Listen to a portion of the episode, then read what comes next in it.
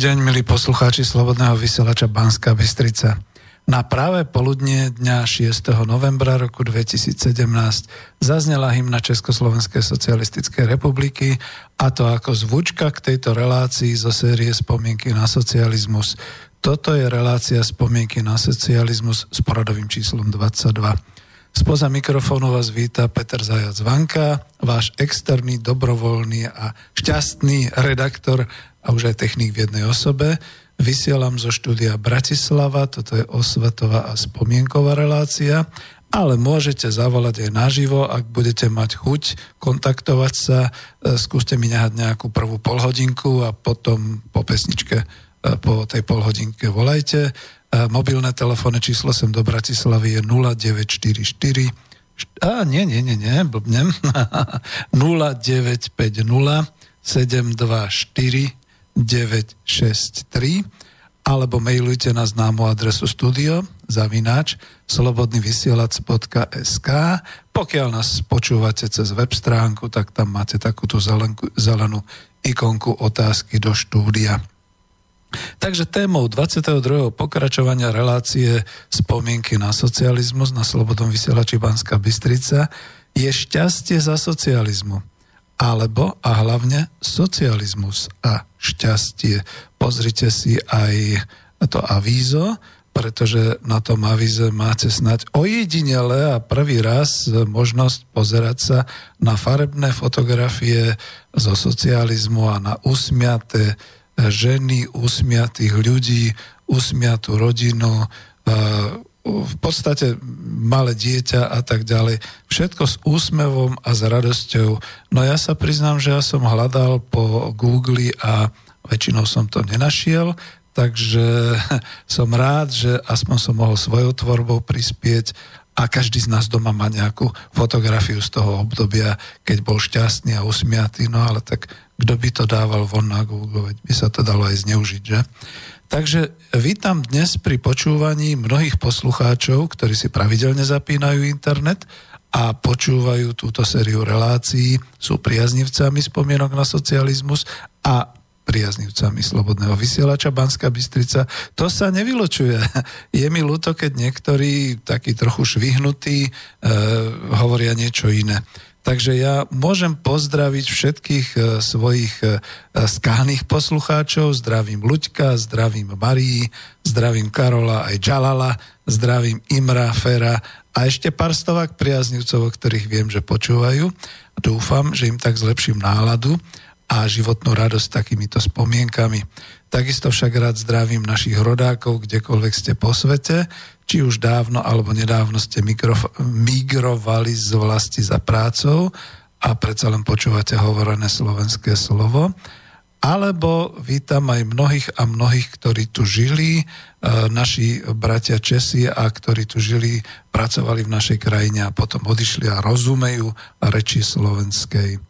No, e, žil som a študoval som, aj pracoval som za socialistického Československa. Bol som šťastný? Moja odpoveď je nekorektná a subjektívna. Áno, za socializmu som si žil šťastným životom vo svojej vlasti, Československej socialistickej republike a bolo to plných 34 rokov môjho života.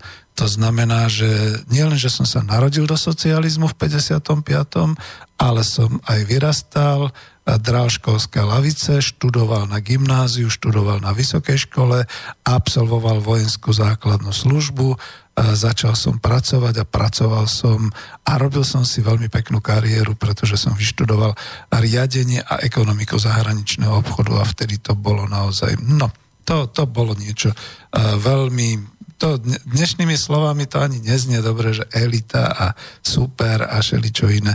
Jednoducho to bola skutočne odborná, zodpovedná profesia. A potom ma ale vývoj urobil dosť nešťastným. A to osobne, pretože som sa už neuplatnil po prevrate e, vo svojej praxi a neuplatnil som odbornosť manažéra v zahraničnom obchode. Lebo politicky bol práve zahraničný obchod popri marxizme, leninizme likvidovaný po roku 1990 a bol som medzi prvými na úrade práce. A to už sa opakujem, to už som tu viackrát hovoril. No a po ďalších 28 rokoch života v tom, čo niektorí nazývajú demokraciou. Ja tiež, pretože keby nebola demokracia, tak to ani dnes nevysielam samozrejme. Je to, to sú paradoxy, že? E, nechcem a nelúbi sa mi táto demokracia, tento typ demokracie. Zároveň paradoxne e, nikto tu nevylamuje dvere a nebrie ma do väzby a všeličo ostatné. Takže predsa len je to nejaká demokracia. Ale hlavne je to kapitalizmus tento spoločenský systém, tento ekonomický systém je kapitalizmus a ja stále po vyhodnotení a úprimnej spovedi vo svojej hĺbke duši hovorím, že áno, za socializmu som žil šťastne a radostnejšie. Takže takto na úvod. Zatiaľ, čo o, o tom živote v kapitalizme sa tak neho, nedá hovoriť.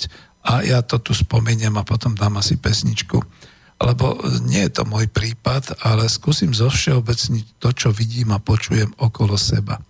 Je to neustály boj dnes v 21. storočí. Boj o príjem peňazí a tento boj o príjem peňazí trvá už 28 rokov. Neustály strach zo straty práce a teda aj sociálny istot. E, strach z nemoci z nemoci, ktoré nás môžu v momente zrujnovať alebo dlhodobo zrujnovať. Je to neustále napätie v rodinách aj medzi známymi. Sú to rozbité rodiny, sú to netvoriace sa dnes rodiny. Sú to vlčie medziľudské vzťahy na pracoviskách aj na verejnosti. Je to uzatvorenie sa do seba, sú to obavy o vlastnú bezpečnosť a bezpečnosť druhých a samozrejme aj tých našich najbližších, strach z neznáma.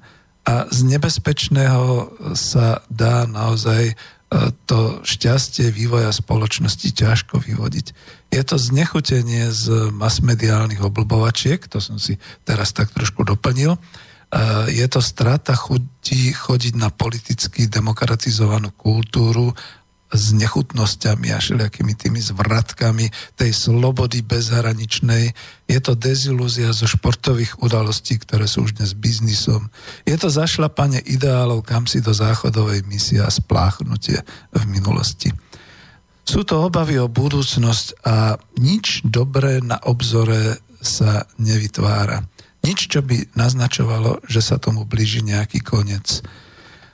Tak toto je súčasnosť, e, milí poslucháči, v roku 2017.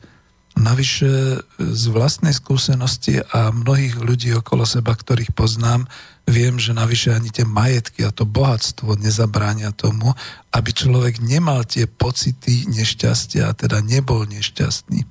Peniaze teda to šťastie negarantujú kam si sa vytratil optimizmus v ľude obývano, obývajúcom bývalé Československo?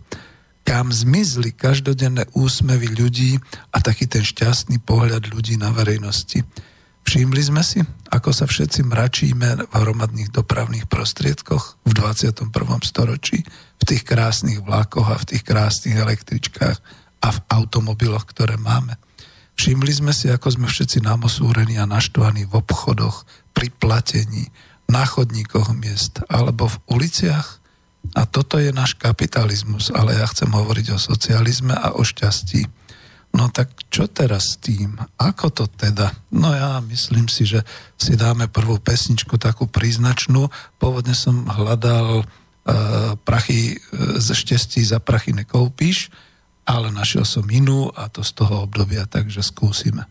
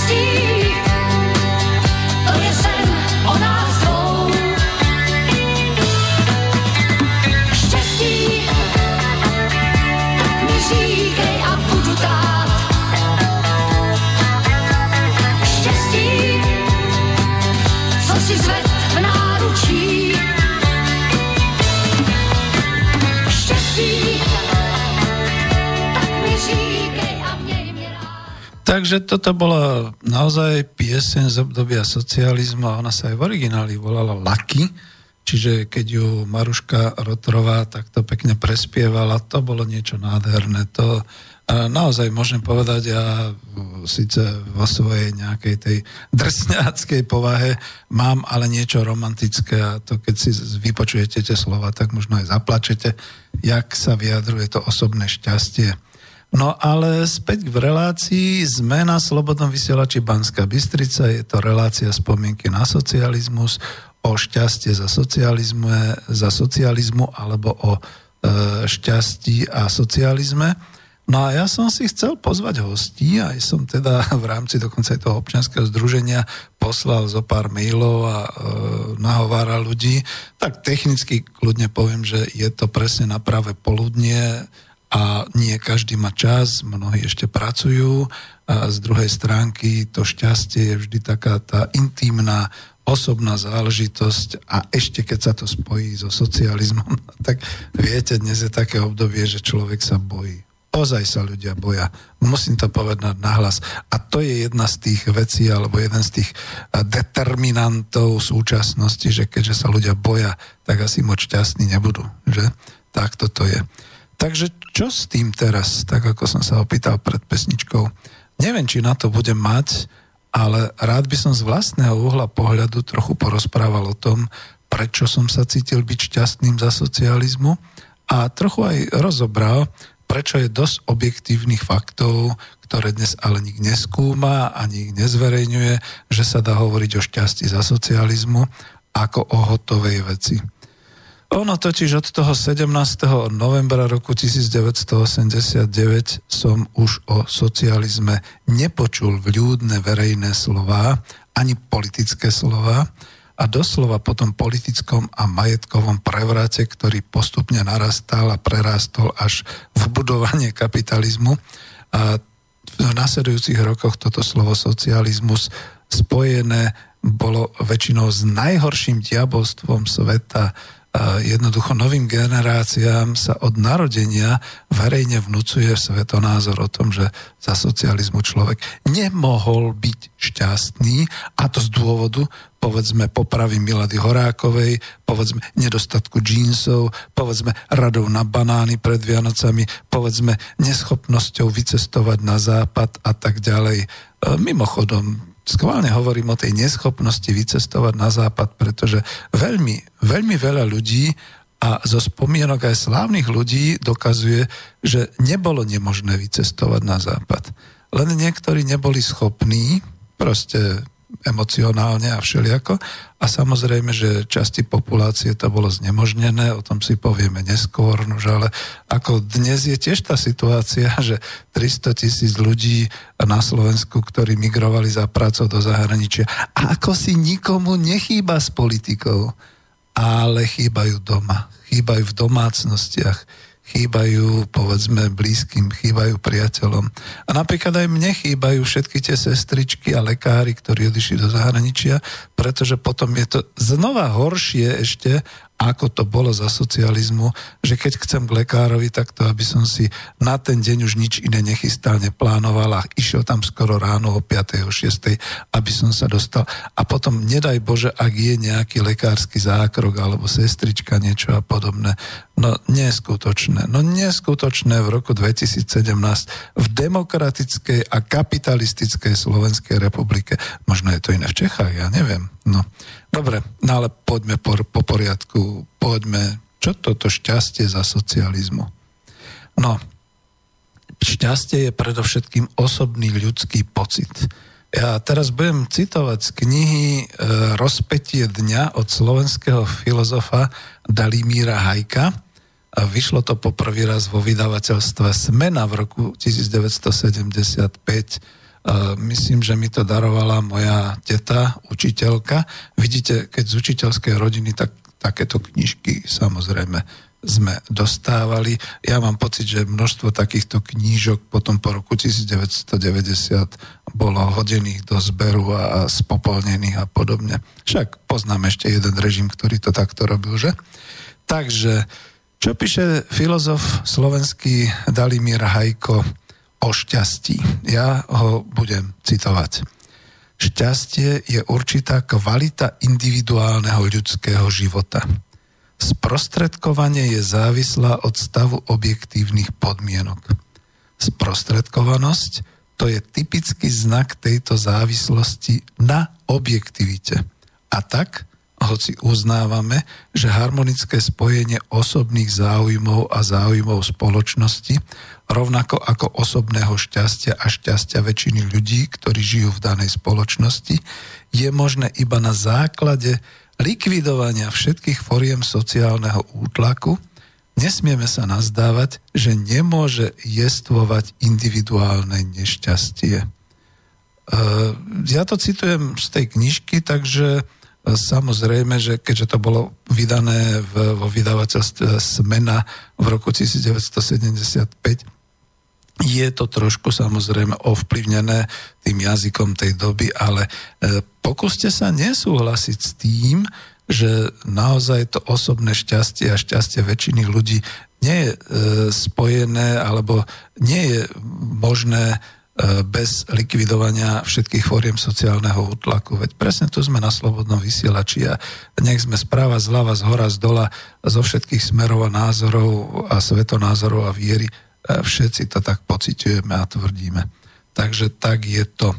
A takisto je zaujímavé v tejto knižke, že je tam napísané, že nemôže, nesmieme sa nazdávať, že nemôže nás individuálne nešťastie. No to by zase dneska mnohí tiež chceli prevrátiť, že ako, jak môžete byť nešťastní v dnešnom svete, keď máme HDP také radostné, keď vyvážame milión 200 tisíc automobilov a tak ďalej a tak podobne. Budem citovať ďalej Dalimíra Hajku, filozofa. Šťastie nemožno chápať iba ako jednostrannosť dosiahnutého cieľa. Nemožno ho stotožňovať s pôžitkami, s blaženosťou, spokojom ale ani s vlastnením dosiahnutých materiálnych či duchovných hodnôt, ba ani s uspokojovaním akýchkoľvek potrieb, bez toho, e, ja to teda nazvem teda bez tejto podmienky, čo príde, ďalej citujem, bez toho, aby sme si všímali proces, pomocou ktorého alebo v rámci ktorého človek tieto stavy šťastia dosahuje a prostredníctvom nich nadobúda pocit šťastia. A týmto rámcom procesom je aktivita, činnosť človeka. E, budem pokračovať v citácii, len zdôrazňujem, ja som si to aj tak žlto e, vyčiarkol tu, týmto rámcom a procesom šťastia, kedy človek nadobúda pocit šťastia, je aktivita, činnosť človeka. Tu sa naozaj zastavím a prosím všetkých, čo majú nejaký taký pocit, že človek bude šťastný dostatkom financií a tým, že bude mať e, e, nepodmienený príjem a tak ďalej. Hm, nie. Keď ľudia bojujú o prácu, nebojujú ju iba kvôli existenčným, aj keď dnes, dnes žiaľ kvôli existenčným problémom, ale práve preto, pretože šťastní sú vtedy, keď vykazujú, ale nie, že vykazujú, keď sú činní, keď majú nejakú aktivitu, keď pracujú, tak toto je. Budem pokračovať v citácii filozofa Dalimír Hajku.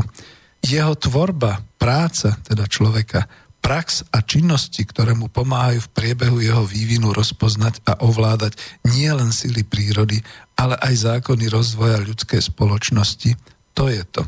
Šťastie teda predpokladá činnosť, tvorbu, prácu, ale nespočíva iba v nich. Šťastie je stavom aktívneho uspokojovania z dosahovania plnosti, z naplňovania svojich duševných a fyzických síl, takej plnosti, ktorá sa prejavuje až v ich spoločnom, spoločenskom uplatnení.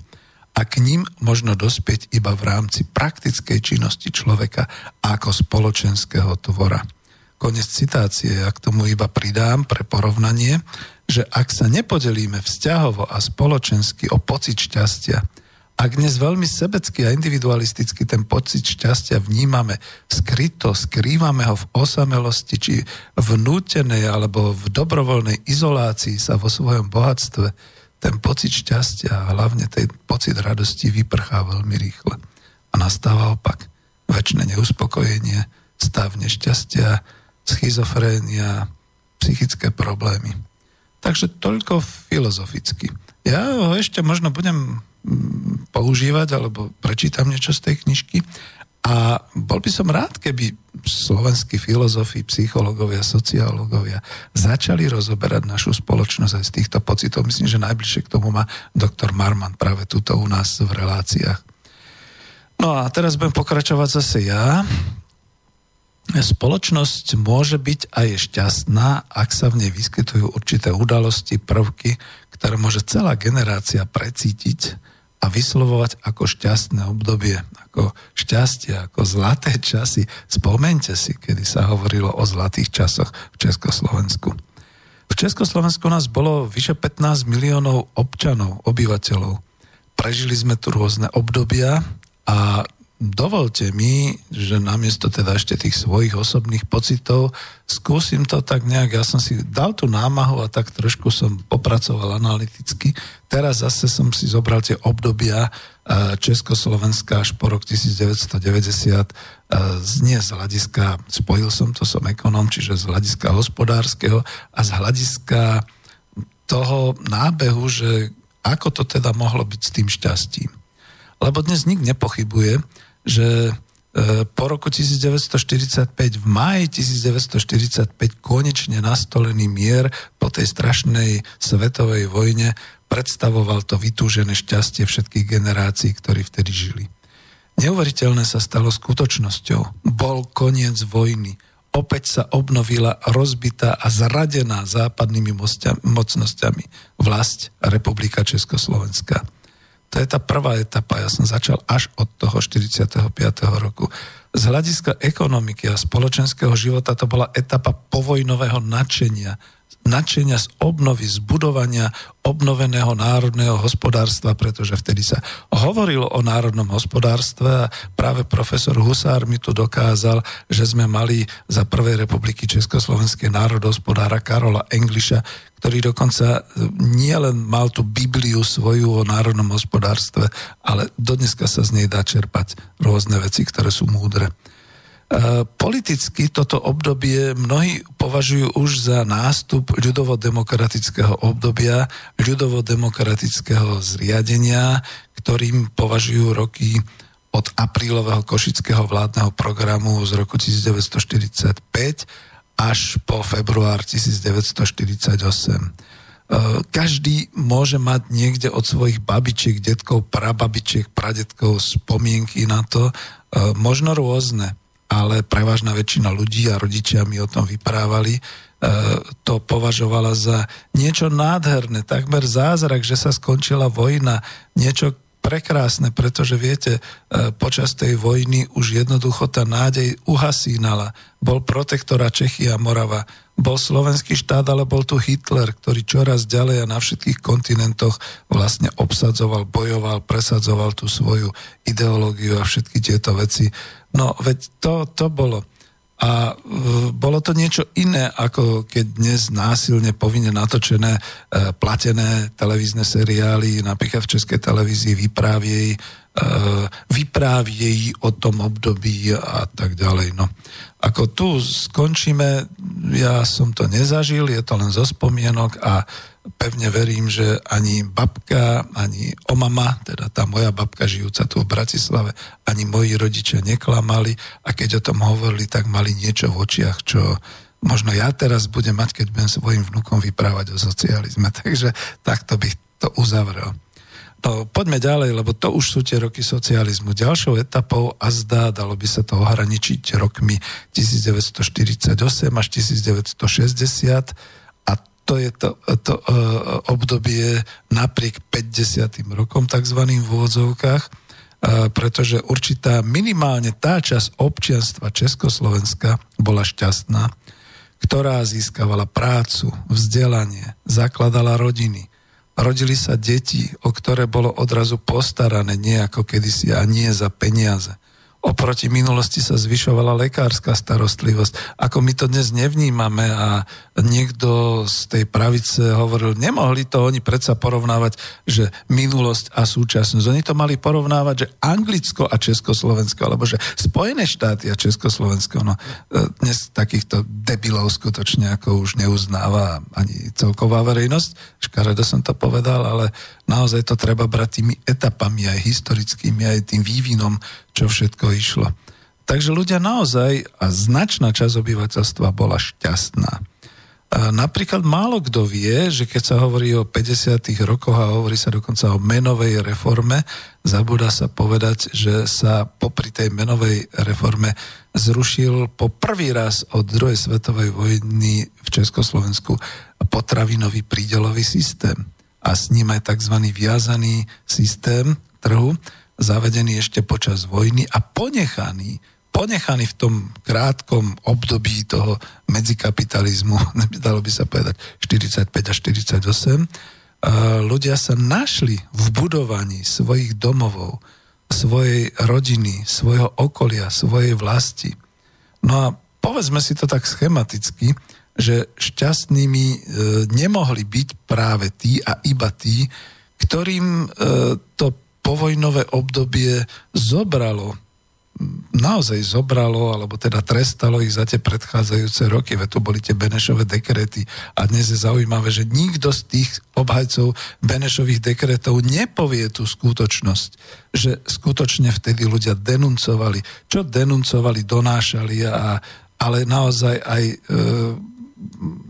kolaborovali a nielen kolaborovali, ale boli aj skutočne proti, naozaj sa vyžívali v tej vojne a proste prijali tú ideológiu nacistickú a tak ďalej. Takže ako tí, čo boli trestaní, nemohli byť potom po roku 45 e, šťastní, úplne prirodzene a dokonca postupne aj potom 48. nemohli si slobodne užívať svoj majetok a potom aj všetci ostatní, teda naozaj to, čomu sa hovorí, že kapitalisti, súkromní vlastníci a tak ďalej, e, tí skutočne tým bol ten majetok zobratý a mali naozaj svoje problémy s uplatnením sa Uh, nejde o prácu, ale ide skôr o teda naozaj to vzdelanie a nejaké to spoločenské uplatnenie. No ale dajme tomu, že pôjde o 2 milióny ľudí s rodinnými príslušníkmi, zostáva tu stále v tom období, keďže to Československo postupne rástlo, že bolo povedzme 12 miliónov alebo 11 miliónov ľudí, stále tých 9 až 10 miliónov ľudí, predtým nemajetných a chudobných, ktorí prežívalo to svoje obdobie šťastia v tejto etape. A tak sa asi aj postaralo toto šťastné obyvateľstvo o nárast občianstva v nasledujúcich rokoch, pretože do republiky sa v rodinách narodilo e, ďalších temer 2 milióny nových občiankov. Myslím, že v Čechách to bolo, neviem, či teraz to bolo milión 200 tisíc, na Slovensku 900 tisíc, alebo ako, podľa tých štatistík, to niekto by musel skúmať, na to by musel byť nejaký iný inštitút pamäti národa, nie tento inštitút e, Eh, hejtu národa. Skoro som to chcel povedať, že inštitút nenávisti národa. Takže tieto ďalšie 2 milióny občiankov sa rodilo v tomto období. Medzi nimi napríklad aj ja v roku 1955 a to vám môžem potvrdiť, že to bol silný baby boom dnešným jazykom. A dnes odchádzame z trhu práce kapitalizmu Slovenskej republiky odkopnutý, zneuznaný, trestaný e, do dôchodku, z ktorého teda akurát môžeme živoriť. No ale dlho hovorím, dáme pesničku a ja skúsim takúto, lebo nas, bude nasledovať také iné obdobie. A pesnička mi nenasleduje. Prečo?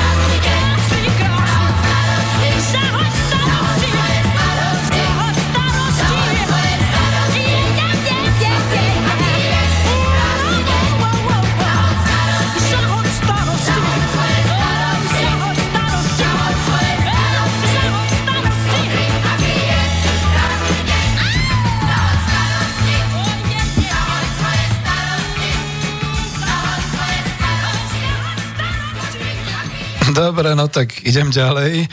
Nestíham pomaly, lebo mailov prišlo hodne, ale to sú všetko reklamy a všeličo, takže thank you, no, tak by som povedal. A tým pádom e, došiel mi včera aj taký pekný mail, takisto aj na tú tému, pretože niektorí zareagovali, čo sa týka toho, že prečo boli šťastní za socializmu. Potom niečo z toho prečítam, ale už som teda musel uzavrieť pesničku, takže idem na to ďalšie obdobie.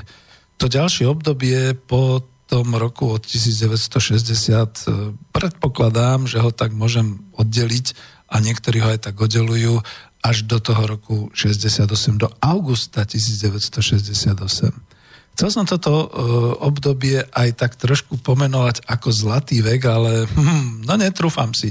Je to subjektívne, pretože je to spojené s mojim detstvom a dospievaním a, a viete, ako no, na mladosť mi nesiahajte. to sa tak všeobecne hovorí. Takže rok 1960, presnejšie, budem trošku administratívny, 11.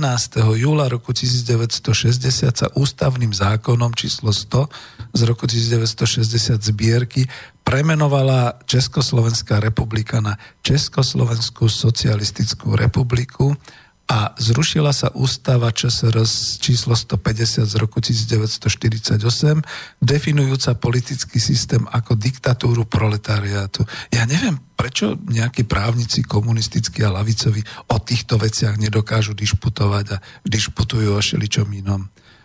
V prvej hlave spoločenské zriadenie, táto prvá hlava už obsahovala ustanovenia o Československu ako o socialistickom štáte, čiže od 11. júla 1960 súčasť, socialistický štát, súčasť socialistickej svetovej sústavy a o jednotnom štáte dvoch rovnoprávnych národov, Čechov a Slovákov, a v článku 4 áno sa ústavne uzakonila e, komunistická strana Československa ako vedúca politická síla v spoločnosti. Za to v článku 6 sa ústavne uzakonilo postavenie Národného frontu Čechov a Slovákov, ktorý, v ktorom boli všetky ostatné politické strany, množstvo spoločenských záujmových organizácií, Ústava upravovala ekonomiku štátu ako socialistickú hospodárskú sústavu so zákazom vykorisťovania človeka človekom a plánovaným hospodárením. Ústava definovala tri formy vlastníctva, štátne, družstevné a držte sa, súkromné. Ústava umožňovala drobné podnikanie, ale bez vykorisťovania cudzej pracovnej síly, teda zamestnávania zamestnancov, už sa hovorilo, to si ja pamätám zo školských liet, o všeľudovom štáte, o budovaní bestriednej spoločnosti, ale nie sme tu na nejakej politickom školení alebo podobne, ale ja to dávam do toho kontextu s tým, že to definovanie toho rámca toho šťastia. Lebo viete, to keď, keď teda hovoríme od tých rokoch 60.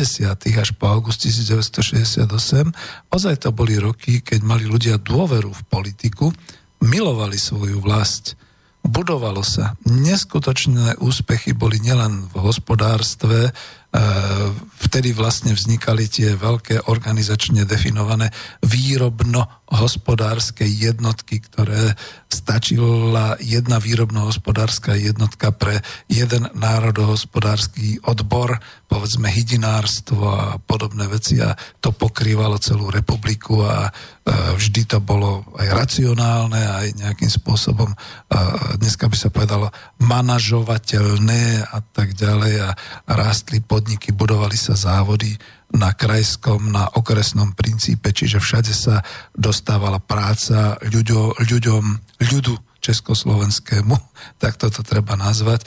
Rástla bytová výstavba, neskutočne sa e, vytváral bytový fond. E, nielen vo vybavovaní domácnosti sme rástli novými zariadeniami, objavovali sa vtedy na tú dobu e, dosť akože dobre moderné práčky, chladničky, sporáky, kachle, bojlery. E, zavadzala sa plinofikácia, dokončovala sa elektrizácia, stávalo sa veľmi na vidieku a nielen teda Štokovce a e, rodinné domy, ale teda aj celá tá infraštruktúra, nielen kostol, krčma, už tam boli kultúrne domy, e, strediska nákupné a tak ďalej. Vznikali športoviská, bol veľký rozvoj a vyžitie v kultúre, v športe. tu naozaj musia uh, uznať aj najväčší nepriatelia socializmu, že sa darilo, že to boli naozaj zlaté roky. Bolo cítiť ťažkosti z rastu, tie boli prekonateľné. Rodičia hovorili o detských chorobách alebo o puberte spoločnosti, boli nakoniec v hospodárskom systéme obidvaja a, lebo to bolo rozvoj oprekot. To je také slovo, ktoré máme z, češti, z češtiny. Oprekot, to znamená e, jednoducho sami sme tak utekali, až občas to bolo skoro až s podkýnaním sa všelijako, ale veľmi rýchle. A nie vždy všetko išlo podľa 5-ročného plánu. E, osobne napríklad, ale v tom čase som už e, e, bol dvakrát pri mori, cez rekreácie ROH s rodičmi. E, mali sme dobre vybavenú mestskú domácnosť, e, ale nie len my tu v Bratislave, ale povedzme aj babka na vidieku. E, už zrazu bola voda zavedená, bola elektrina, zavádzali sa mnohé veci infraštruktúrne, doprava fungovala. Nebol problém z malej dediny sa dostať do väčšieho mestečka, do okresného krajského mesta. Nebol problém docestovať vlakom alebo autobusom do Bratislavy. No a vtedy sme boli šťastnou rodinou, naozaj to tak môžem povedať, za to hovorím o tom svojom šťastí. Obidvaja rodičia v ekonomickom zabezpečení vznikali úspory. Študoval som na gymnáziu, ktoré bolo označené UNESCO za medzinárodné gymnázium, za školu a, a prišli tanky. Invázia z priateľených vojsk. E, neverili by ste, ale ak ste to nezažili, že do tohto nešťastia sa dostalo nesmierne nadšenie až vzodmutie národa – naozaj e, ja tvrdím národa, čiže ľudu v Československu. A dialo sa všeličo, zase tie paradoxy doby. Na jednej strane e, nejak tá nesloboda vyjadrovania sa, aj keď to až bolo až po 69. Na druhej strane práve ten, ktorého dnes všetci v 89. nenávideli a kričali o jeho odstúpenie, aj tu v Bratislave na námestí SNP, ale práve vďaka Gustavovi Husákovi bola nakoniec ústavne potvrdená federalizácia Československa, čiže územné a administratívne zrovnoprávnenie Čechov a Slovákov formálne v jednej republike pretože od 1. januára 1969 vznikli v rámci federálnej ústavy Československej socialistickej e, republiky dve národné republiky. Slovenská socialistická republika, Česká socialistická republika s vlastnými národnými vládami, s vlastným národným parlamentom a až nad tým bola federálna vláda a federálne národné zhromaždenie ČSSR a tak to zostalo až do 4. apríla roku 1990, keď e, federálne zhromaždenie prijalo e, ten zákon o premenovaní na Československú federatívnu republiku a otvorilo zákonmi cestu ku kapitalizmu. Takže ak by sa ma mladí pýtali, čo to má spoločné so šťastím, no tak veľa. Veľa to má, pretože to bolo obdobie vlastenectva, obdobie hrdosti na svoju vlast, pocit prináležnosti k Československej socialistickej republike bol obrovský. Nikto nehovoril nič iné ako ČSSR. E, neboli to len pokriky v športoviskách aj proti ZSSR, ČSSR do toho. Boli to naši olimpionici, boli to majstri sveta. E, takto sa prekonávalo to sklamanie z politiky u mnohých ľudí. Na druhej strane ale už naozaj tu vznikla a trvala spoločenská zmluva v úvodzovkách medzi politikmi a medzi ľudom československým a vytvárala sa tá stabilita, ktorá zabezpečovala sociálny a hospodársky rozvoj republiky. Nedošlo k úpadku, nedošlo k zvratom, ako mnohí, čo vykrikujú o normalizácii, si neuvedomujú, že práve počas tej normalizácie, hlavne na Slovensku a vplyvom už teda e, federatívneho usporiadania, vznikali nové výrobno-hospodárske jednotky. Rozvíjali sa mnohé veci. Ja som napríklad nastúpil až neskôr do podnikov zahraničného obchodu, ktoré sa vytvárali tu v normalizácii po roku 1970 a tak ďalej. Čiže e, pre Boha e, oddelujme tú politiku, to politické sklamanie od hospodárskeho a od sociálneho rozvoja, pretože to sa naozaj nedá. A tuto to bolo práve tak zmanipulované, že dnes, keď sa opýtate niekoho narodeného po roku 1990, tak krčí jednoducho tvárov a ako hnusom sa naplňa, že fuj, však bola normalizácia a tak ďalej. Hm, to bola politická časť. Ako keby sme dnes nemali v politickej oblasti takéto problémy, že? No, a tu treba aj poznamenať, a tým končím a dám ďalšiu pesničku, otázka zadosťu činenia. Nielen po vojne a po tých útrapách z 50. rokov e, došlo vlastne vďaka tomu rozvoju k rastu životnej úrovne, k spoločenskému uplatneniu sa a nakoniec aj uvoľneniu.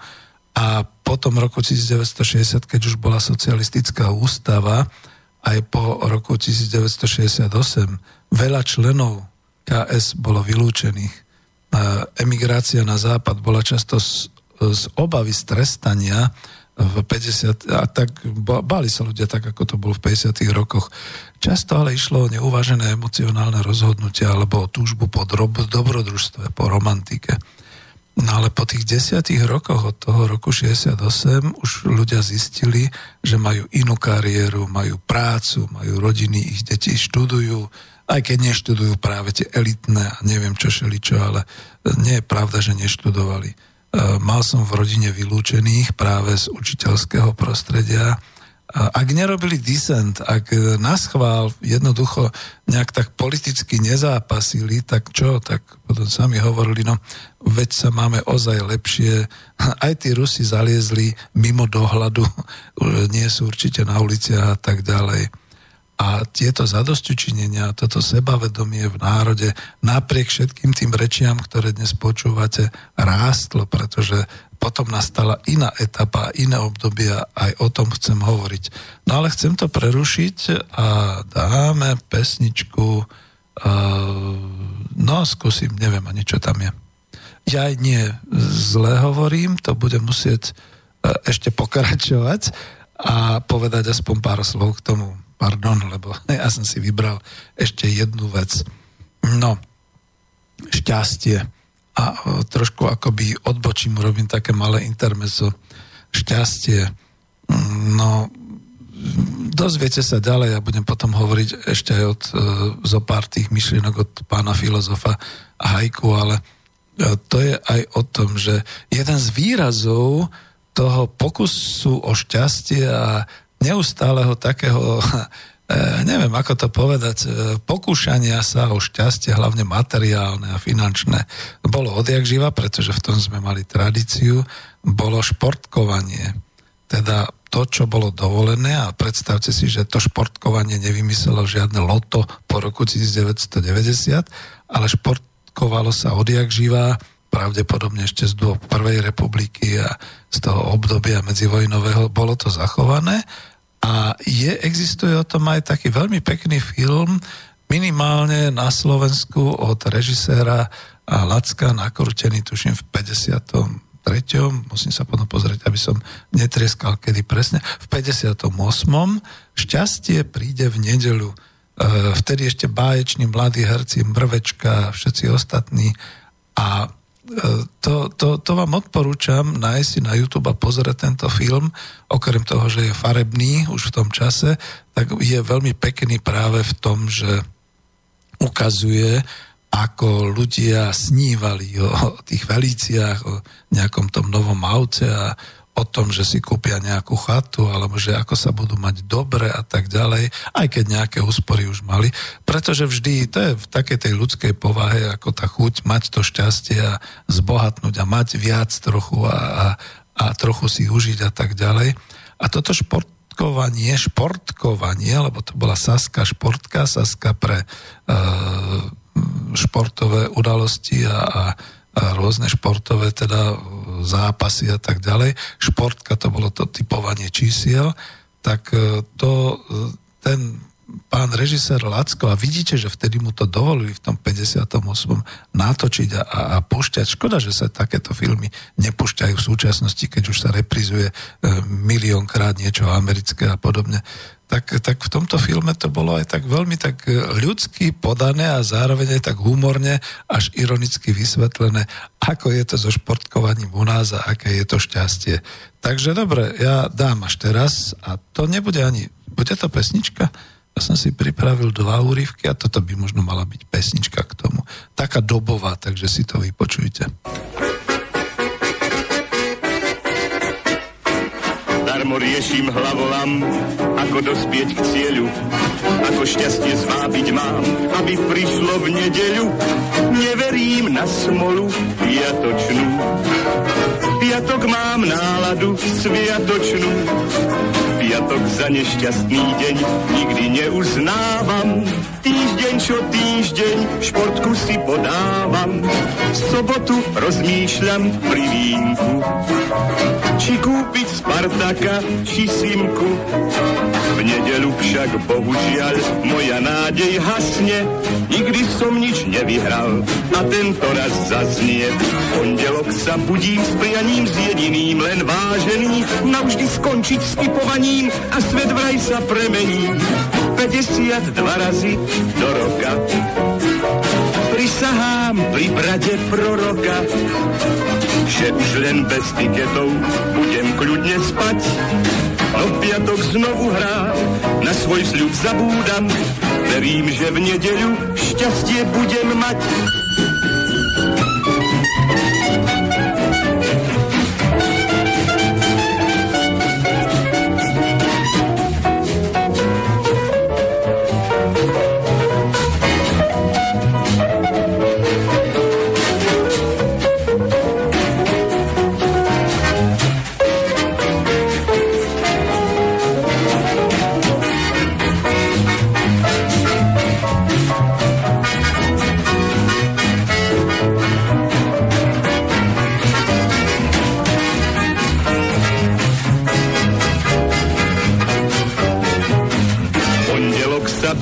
Prianím s jediným, len vážený, navždy skončiť s typovaním a svet vraj sa premení.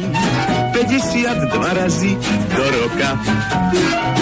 Prisahám pri brade proroka, že už len bez tiketov budem kľudne spať. No v piatok znovu hrá, na svoj sľub zabúdam. Verím, že v nedeľu šťastie budem mať. No, a e, k tomuto filmu ešte, lebo to bolo z roku 58, čo som mal asi 3 roky, pre mňa je zaujímavé, že tie exteriéry sa natáčali okrem iného napríklad aj na námestí Slovenského národného povstania, tam, kde je Manderlák a oproti nemu je teda e, taká tá fa- fasáda, teraz neviem, čo to tam je, za domy dnes v 21. storočí dolu je tuší McDonald a tak ďalej. A vtedy už tam bežali také tie svetelné, taká tá svetelná tabula, kde sa v nedelu asi po 8. večer objavovali svetelné výsledky typovania športky a možno aj sasky. Aj v tom filme je to tak pekne zachytené že ľudia prišli na námestí, vtedy ešte nebola žiadna taká premávka veľká, dosť veľa ľudí a každý si teda pozeral ten svoj tiket a niektorí sa tešili, že vyhrali, niektorí smutne odchádzali a o tom to bola aj teda tá pesnička, čo je aj pre mňa akože takého zaujímavého, že ja vlastne tým, že to boli uh, dialógy hercov, a že ukazovali to prostredie, tak ja som aspoň mal možnosť pozrieť si, ako som to mohol v tých troch rokoch e, vnímať, ako som sa tam pohyboval. Alebo akože kľudne poviem, otec potom na staré kolená sa priznával, že áno, nikdy nič nevieral, ale športkoval, pred neho to bola jednoducho tiež taká tá určitá zábava a vždy hovoril, že vieš, ako ja, e, mali sme sa dobre, mali sme všetko, okrem bytu, potom aj rekreácie, potom aj to auto, potom aj chata, ty si vyštudoval, všetko bolo. Ale ja som vždy tak túžil, no dobre, čo keby som teraz tak vyhral tých 100 tisíc korun československých, to by bolo, to by niečo bolo a tak ďalej. Takže ono to naozaj v tých ľuďoch, tá prirodzená túžba alebo tá snaha je vždy. Ale to, to je skôr niekedy ako možno aj o tej radosti z toho, že mám takúto možnosť ako niečo iné. A ďakujem Medovi, ktorý mi napísal, že e, čo to bolo, že bohovsky vtipná či humorná relácia. E, pokiaľ to myslel ironicky, tak mu zaďakujem. E, super zábavný program, kde sa harabu humoristi. Dobre, je, je to fajn, ja to uznávam, že pre niekoho a pre iných ľudí to nemusí byť také, že Hej, ale tak máte to iný náhľad, viete. 28 rokov tu už nik nepovedal nič pekného o socializme. A to je to, čo s tým nechcem zomrieť. Ja chcem, aby ľudia vedeli, že my, čo sme tu žili, skutočne sme žili naplno a šťastne. A toto mi napríklad aj e, napísala do toho mailu tá e, známa, ktorá píše, nebudem ju teda menovať, pozdravujem ju, že ja, ja, ja to budem aj citovať, aj keď to nebude presne o tom. Ak sa jedná o deje, ktoré sú niečím už v prítomnosti neobvyklé a mimoriadne, vstúpia do histórie. Človek žijúci prítomnosťou si túto skutočnosť málo kedy uvedomuje. Po mnohých rokoch zistí, že sa stal súčasťou určitej historickej epochy, určitého historického diania a ľutuje, že nezachytil tieto neopakovateľné chvíle v reálnom čase. Sú ľudia, ktorí chcú zanehať odkaz o svojej dobe, o dobe, v ktorej žili a pracovali. No a potom píše, že potom berú do rúk pero a spomínajú a tak ďalej. Ja som zobral do rúk mikrofón a spomínam a viem, že poteším tým no určité auditorium a ľudia si to budú linkovať, pretože viem, že toto sa nedozvedia z mass médií, toto je naozaj tak. Čo mi ešte píše, lebo keď už to mám otvorené, tak prečítam, lebo povedzme, vidíte, bez toho, že by som jej bol hovoril o nejakých etapách, vyjadrila sa aj k tej prvej etape a to bola tá povojnová. A potom vlastne tá časť budovania socializmu.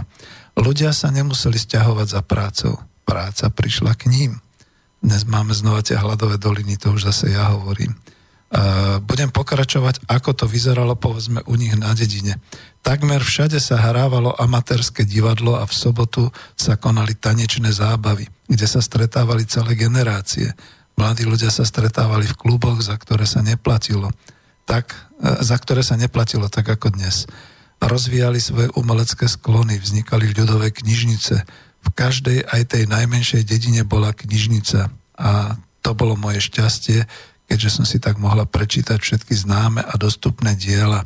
Tuto to musím uviezť, lebo zase dobovo sa aj Edovi môže zdať, že aha, e, nebol internet, naozaj nebol internet v 50 rokoch, ani v 60 že? E, neboli mobily, neboli iné veci, E, dokonca málo kto vie, že až v tých 50. rokoch do toho roku 58-9 e, veľmi e, silne plánovite vznikala celá sieť kín v Československu. Tá kinofikácia, aby sa kino dostalo do každej dediny, to bolo niečo obrovské. To dnes na to nemajú ani tieto siete, aby to takto robili. Čiže investovalo sa veľa do týchto. Preto boli potom aj tie týždenníky, ktoré vidíte na teatrojke občas a podobne. A pr- prču si z toho robí nejaký Antonič v slovenskej televízii, e, tak tieto týždenníky boli skutočne ako tými hlavnými správami, pretože okrem novín a rádia vtedy nič iné neexistovalo. Televízia prišla až neskôr. No a knižnice. No tak okrem tých tanečných zábav, kultúrneho vyžitia, športového a tie knižnice, ľudové knižnice, to bol zase celý taký systém, ktorý vznikal a kde teda naozaj ľudia mali možnosť si vypožičať, mali možnosť sa tam posadiť a čítať a podobné veci. A ako viete, dnes je to síce dotiahnuté do dokonalosti niekde v obchodnom centre Pantarii a tak ďalej, ale tam to máte všetko za peniaze. Tuto to bolo všetko zadarmo. Takže ďakujem za e, príspevok. A ešte tu mám niečo, čo som si teda vyznačil. Po celom území sa budovali mesta a dediny, školy, školky, nemocnice a iné sociálne zariadenia, stavili sa cesty a železnice. Elektrifikovala sa celá krajina, stavali sa vodovody a kanalizácie, priehrady, celá infraštruktúra potrebná pre život v 20. storočí. Sizifovská práca, ktorá sa ale uskutočnila za tých krátkých 40 rokov. Vidíte, to nie je, že ja niečo takéto píšem, to skutočne dostávam takéto príspevky a je súlad e, e, v týchto myšlienkach práve v tom a práve preto, že my sme to tak cítili, my sme to tak vnímali, že veď samozrejme Plátovo a tak ďalej, všetci sme vedeli, alebo aspoň tí poučení vedeli, že teda ako je to s tými plátmi, ale veď my sme niečo dostávali do tých platov a dokázali sme si z toho aj usporiť a uložiť ale veľmi veľa tých prostriedkov, ktoré vznikali vo výrobe, v tých výrobno-hospodárskych jednotkách, v národnom hospodárstve, to zostávalo u nás, to sa reinvestovalo. Tam sa to všetko budovalo a takým spôsobom.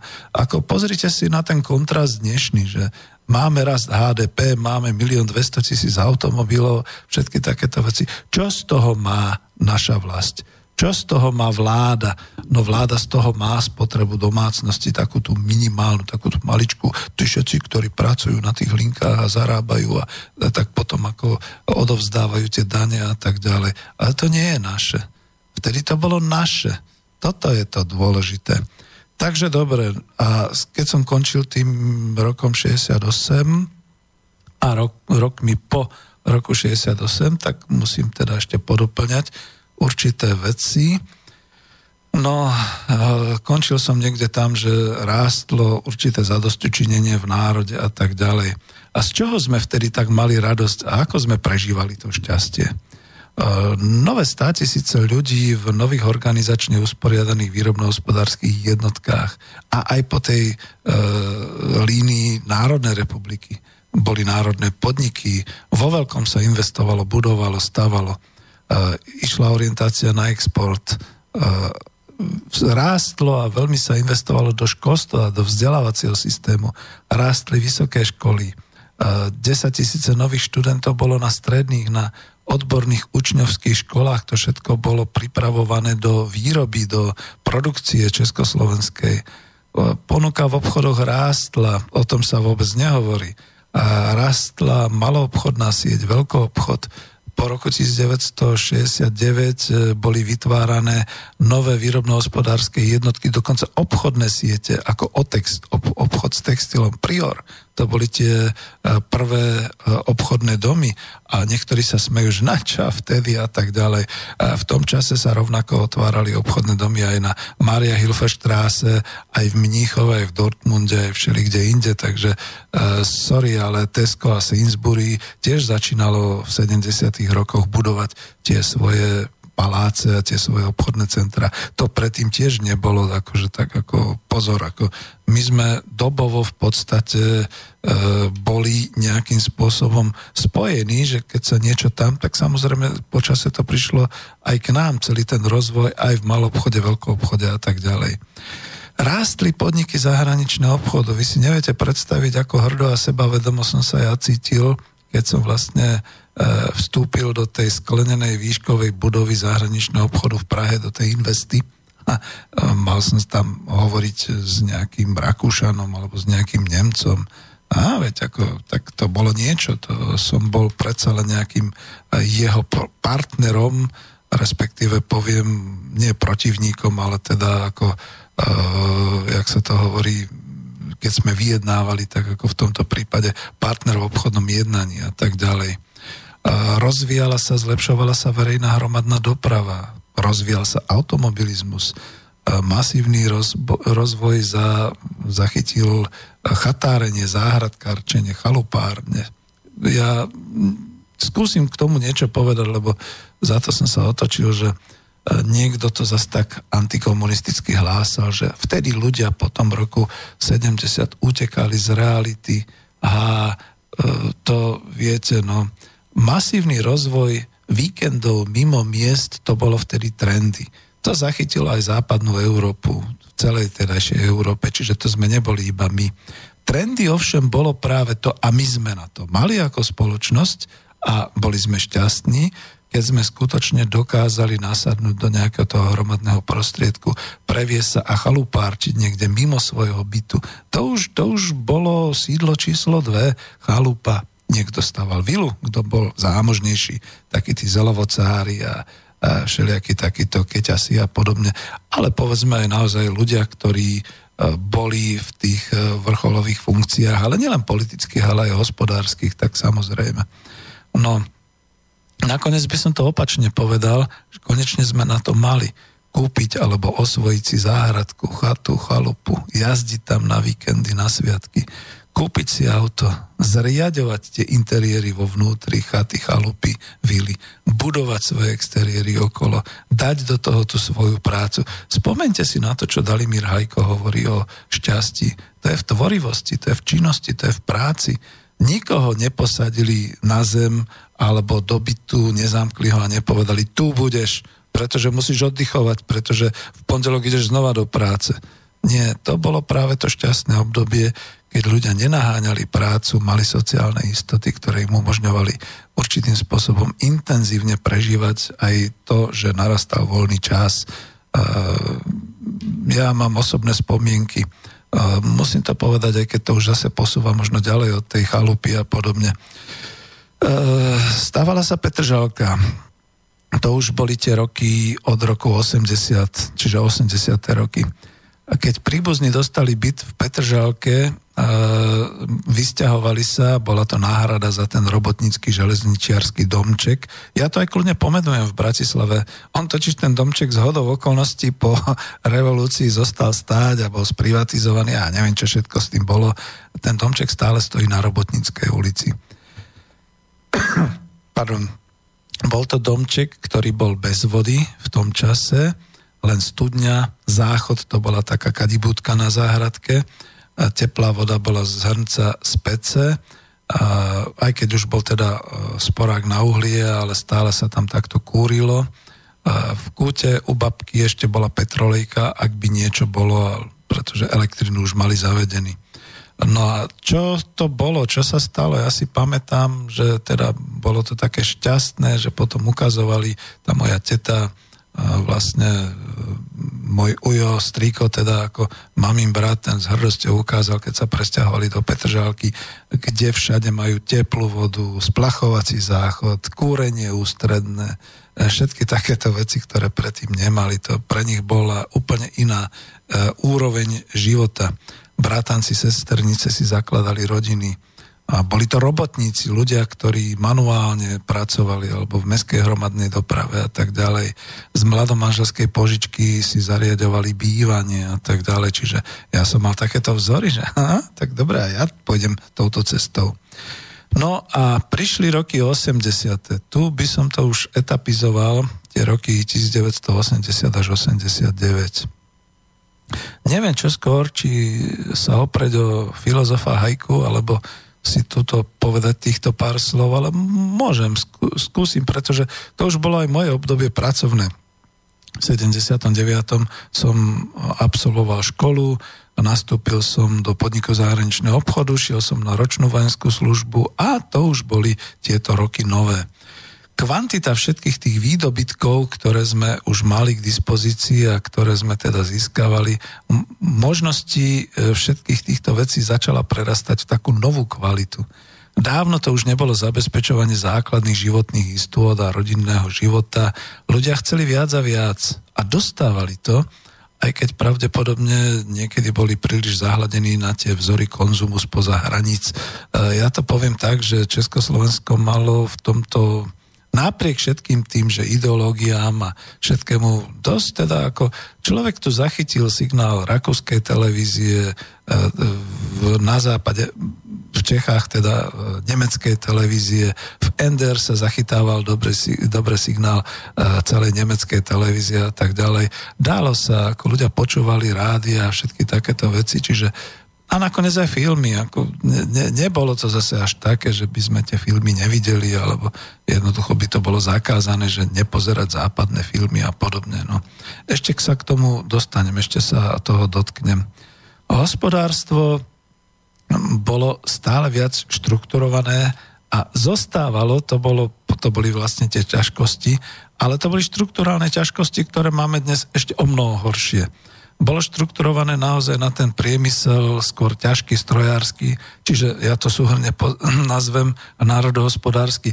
bol to priemysel výroby výrobných prostriedkov a všetky tie ČKD, všetky tie e, strojárske podniky a tak ďalej, aj keď sa veľa vyvážalo aj investičných celkov, ale až tak prúžne neboli hlavne tie priemysly ľahkého spotrebného priemyslu orientované na výrobu spotrebných tovarov.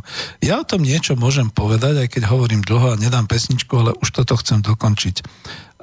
Pracoval som na generálnom riaditeľstve výrobno-hospodárskej jednotky Tesla Spotrebná elektronika Bratislava. To je vlastne táto budova, kde dnes sídli na Hatalovej aj e, e, toto štúdio Slobodný vysielač e, Banská Bystrica tu v Bratislave. No, dokonca pracoval som o nejaké poschodie vyššie. A mali sme 10 koncernových podnikov, ktoré chrlili všetko, čo sa týkalo spotrebnej elektroniky, od Tesly Holešovice, e, čo vyrábali e, lampy a teda ako svietidla a všetky takéto veci, až po, až po tuto v Bratislave rádia a tranzistory, e, na, na Orave sa robili televízory, pardon, robili sa magnetofóny, rádia, veže, chystala sa, potom spustila aj výroba videorekordérov.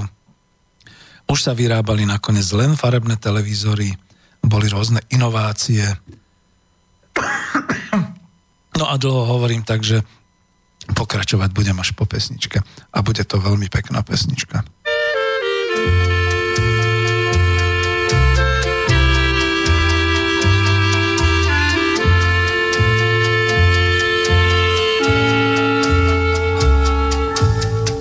Povedz mi, otec, ty predsa všetko vieš a všetko poznáš, to, čo je vôkol nás. Povedz mi, otec, jak vyzerá čas. Ako rieka, čo prúdom sa valí, ako z oblakov, keď padá sneh, ako búrka, čo buráca v diali, ako plač, čo sa premenil v smiech, tak znie ten čas.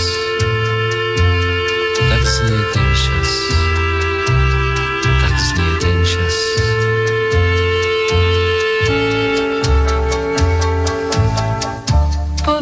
Mi, otec, ty predsa všetko vieš a všetko poznáš, to, čo je vôkol nás.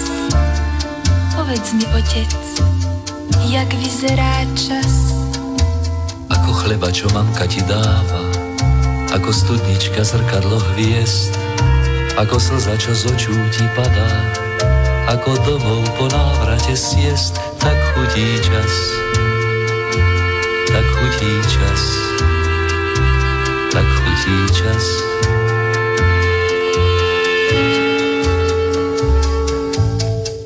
Povedz mi, otec, predsa všetko vieš a všetko poznáš, to, čo je vôkol nás.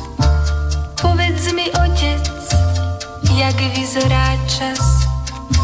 Ako belostné višňové kvety, ako stáročná pavúčia tma, ako kora pre kozmické lety, ako ľudia jak ty, ako ja, tak vonia čas tak vonia čas, tak vonia čas.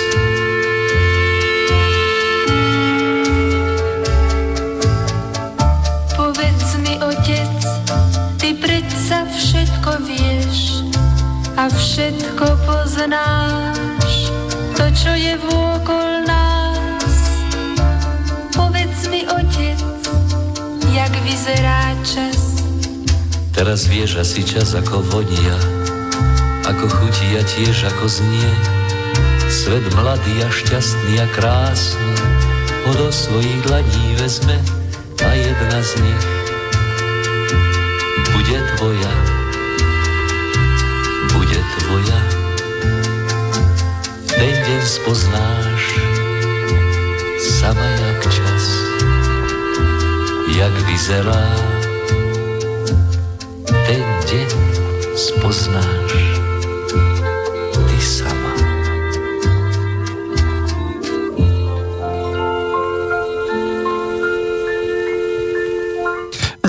by ste. Toto sú naozaj pesničky, ktoré zneli možno ešte v tej druhej etape socializmu a možno v tretej po roku 68. Jana Beláková a jej otec naspievali túto krásnu pesničku s Povedz mi otec. No, e, asi mi naozaj chýbajú možno nejakí tí partneri do vysielania v tejto chvíli. Tož robím nejakú takú, povedzme, prvovýlezovú akciu z úradu vlády. Mi to prišlo, že je to ako veľmi dobrá humoristická relácia. A som veľmi rád, keď zabavím, keď to zabaví viac ako nejaký ten Antonič a tieho dvaja trckovia, ktorí tam ako tak ironicky a zhadzujúco hovorili o časoch socializmu. Tak dobre, no tak ja to môžem dokonca aj osvedčiť. Oni to nemajú totiž čím osvedčiť, okrem pána Antoniča. Takže takto to poviem. Vrátim sa k Tesle, pretože tu sedím v budove Tesly spotrebnej elektroniky. Uh, už sa samozrejme sotva stíhalo, ale vyrábalo sa vo veľkom, dostávali sme investície, mohli sme organizačne, to konkrétni ľudia nezvládali. Ako môžem to tak povedať. Uh, božstvo bolo Cat Cam, už bol tlak na inovácie, už bol tlak na to vyrábať vo veľkom a tak. A to je to, čo som už niekde spomínal v nejakých reláciách, možno aj v ekonomickej demokracii, keď sa výrobný riaditeľ potom chytal za hlavu, že máme spolupracovať s Rusmi a my budeme robiť obrazovky, oni budú robiť to ďalšie a tak ďalej. Ale viete, oni chcú také kapacity, že to by sme museli tri Tesly Orava e, mať, aby sme uspokojili ten plánovaný nárast výroby a tak ďalej. Vidíte, v tom bola tá naša malosť a niekedy neveľkorysosť. E, niekedy to bola chyba tej špičky, že teda Bobo zaplánovala alebo podobne. Niekedy to bola aj malosť tých ľudí, ktorí boli v organizovaní tejto výroby v podnikoch a tak ďalej. Boli to ľudia živí z kosti, z mesa, ktorí povedzme neboli schopní, neboli na tom svojom správnom mieste. Všelijako je to. No ale ja som napríklad bol hrdý a šťastný, keď som robil na Tesle, pretože som bol v medzinárodnej spolupráci a v podstate sa ma takmer mohla dotknúť tá kariéra v tom prvom spoločnom podniku AVEX na výrobu videorekordérov. Teraz to nebude také odbočenie, ale skôr ako také, že keď ľudia nadávajú na socializmus a považujú to za tak a tak ďalej. Ja nie. Ja viem, že s kým som mal tam tú čest a kto bol teda takým tým môjim protevníkom, ktorý mi zabránil v tej kariére. E, dokonca aj potom, keď som skončil v Tesla spotrebnej elektronike, ja som bol vlastne dizident. Súdil som sa na pracovnoprávnom súde, že moja kvalifikácia nie je využitá, pretože som bol inžinier zahraničného obchodu a strčili ma do nejakého administratívneho procesu a tak ďalej. Kdežto tam vedľa za mnou sa už budoval AVEX, pretože to boli tí straníci, ktorí si mysleli, že tam budú robiť kariéru a podobne. Vidíte, o tom to je. To je niekedy akože také šťastie, nešťastie. V tom čase mi manželka hovorila, to už bolo po roku 85, prosím ťa, ale čo, čo, čo, prečo si v emóciách, prečo si taký nespokojný, nešťastný? Pozri sa, získali sme byt, máme dceru, máme túto byt, do ktorej sme ju priviedli, máme šťastnú rodinu, môžeme sa rozvíjať, máš pekný plat, cestuješ Áno, chodil som letecky do Berlína, do NDR, e, do Sovietskeho zväzu, do Moskvy a tak ďalej. Veď určitým spôsobom to bolo niečo, znova otec mi mohol v tom posunutí času hovoriť, teda vieš čo, ja tu ti závidím. Keď som bol v tvojom veku, tak také niečo sme nepoznali. Čiže takto sa to posúvalo, progresovalo dopredu. No ale keďže hovorím, a to už nebudem o sebe hovoriť, to už budem hovoriť o tom, kam sa to uberalo, my sme v tých 80 rokoch pravdepodobne tá politická elita zaspala. Už nevedela, ako ďalej a prerástli ich vlastne títo manažery, títo riaditeľia v podnikoch a vlastne prerástla ich táto sila. A nakoniec prerástlo ich aj obyvateľstvo. To, keď hovorím o šťastí, treba to naozaj tak povedať. O chvíľučku si to zdôrazníme prečo lebo obyvateľstvo Československej socialistickej republiky malo neskutočné úspory, na svojich kontách v bankách, ale aj doma. A e, ťažko bolo, to bola tá prehriatá ekonomika, ťažko bolo tie úspory e, nejakým spôsobom od nich e, dostať, povedzme naozaj do toho investičného procesu národného hospodárstva, pretože ľudia sa už ináč orientovali. Orientovali sa na spotrebu. Nikdy predtým to tak nevyskočilo, ľudia boli rádi a šťastní, keď sa otvárali ďalšie obchody, keď sa rozširovali e, tovary, keď sa rozširoval sortiment. Niečo bolo z dovozu, niečo bolo tak, ale zrazu niekedy okolo toho 87. 8. to doslova vybuchlo Odrazu sa zabúdalo na šťastie dostať byt, odrazu sa neuznávalo štandardné vybavenie domácnosti, každý chcel mať viac exkluzívne, každý chcel mať filko, každý chcel mať to, čo bolo na západe práve v tej chvíli hitom. To platilo aj v tej e, zábavnej elektronike, to kľudne tak poviem vzdelanie a zdravotnícka starostlivosť bola odrazu také prirodzené, akože od narodenia bez problémov a tak ďalej. Všetci chceli nadštandard. Keď už kúpele, tak už kúpele v Piešťanoch. Keď už rekreácia, tak rekreácia niekde divne v Alpách a podobne. A toto všetko, tak ako sa rozvíjalo, začalo deformovať aj e, hospodárske vzťahy a e, samozrejme tam bola otázka, kto to všetko zaplatí. Ľudia na to mali. Ľudia chceli, tak sa otváral dovoz, chceli nadštandardné služby, tak sa to všetko rýchle, rýchle oprekod znova otváralo chceli mať televízor s obrazovkou P&P, tak Tesla Orava zainvestovala. Vidíte, prečo dnes v časoch, keď je toľko televíznych programov, koľko ich občas má, napríklad na kábli nejakých 120 alebo 320 alebo koľko, neexistuje, už zmizli tie obrazovky P in P. To znamená, že picture in, ja neviem, jak sa to povie, ale bolo to, že teda bežala vám hlavná obrazovka a niekde na boku ste mali také okienko, kde ste si mohli e, preklikávať, alebo tam ste mali ten, ten program, ktorý ste sledovali, preklikávali ste ďalej. To by bola odpoveď a obrana pred dnešnými všetkými tými avízami a reklamami a podobnými, ako dnes v tej televízii bežia. Ja som pátral, že kde by som dostal obrazovku P in P, nikde. Tesla Orava to už nevyrába, vo svete je to už samozrejme a, ja neviem, muzeálna záležitosť, lebo to by, to by potom tie reklamy ako naozaj boli vypínané a prepínané. A všetko toto sa rozbehlo, kde sa to všade bralo a ako sa teda definovalo toto šťastie materiálovo, bolo to tým, že ja na to mám chci víc, víc, víc, víc. Škoda, no je to jeden z referenov hitu Olympiku, ale ten som si nenašiel. Zlaz, zrazu mali na nás veľký vplyv ľudia zo západu, ktorí tvrdili, že zaostávame za nimi. Odrazu sa masa ľudí stotožňovala viac s tými hrdinami amerických seriálov Dallas, čiže tí, tí petromilionári Denver Clan, alebo či nejaký, nejaký iný E, viac sa stotožňovali s takýmito ako s hrdinami inžinierskej Odisei e, alebo z dítlových seriálov, niektorými tými hrdinami Nemocnica na kraji mesta a podobne. No a ľudia mali zrazu pocit, že im štát ubližuje, že e, nedovolí im, aby mali vilu v zahraničí, aby mali zahraničné auto, aby cestovali do zahraničia. A tam to nejako začalo. To už bola naozaj taká nespokojnosť, ktorá sa nejak prevalila v tom možno v tej jeseni 1989. Ale ja nechcem byť analytikom, chcel som hovoriť o šťastí a o tom, ako sa to teda rozvíja. Ja som vlastne v podstate, musím to dať, lebo toto považujem ešte za jednu vec, potom to aj tak nejak skúsim teoreticky vysvetliť, čo, čo to bolo. K tomu všetkému sa pridala taká tá politická situácia, za prvé teda na jednej strane obrovské priateľstvo a medzinárodná spolupráca, oteplovanie vzťahov, otváranie hraníc, paradoxne na druhej strane niečo iné.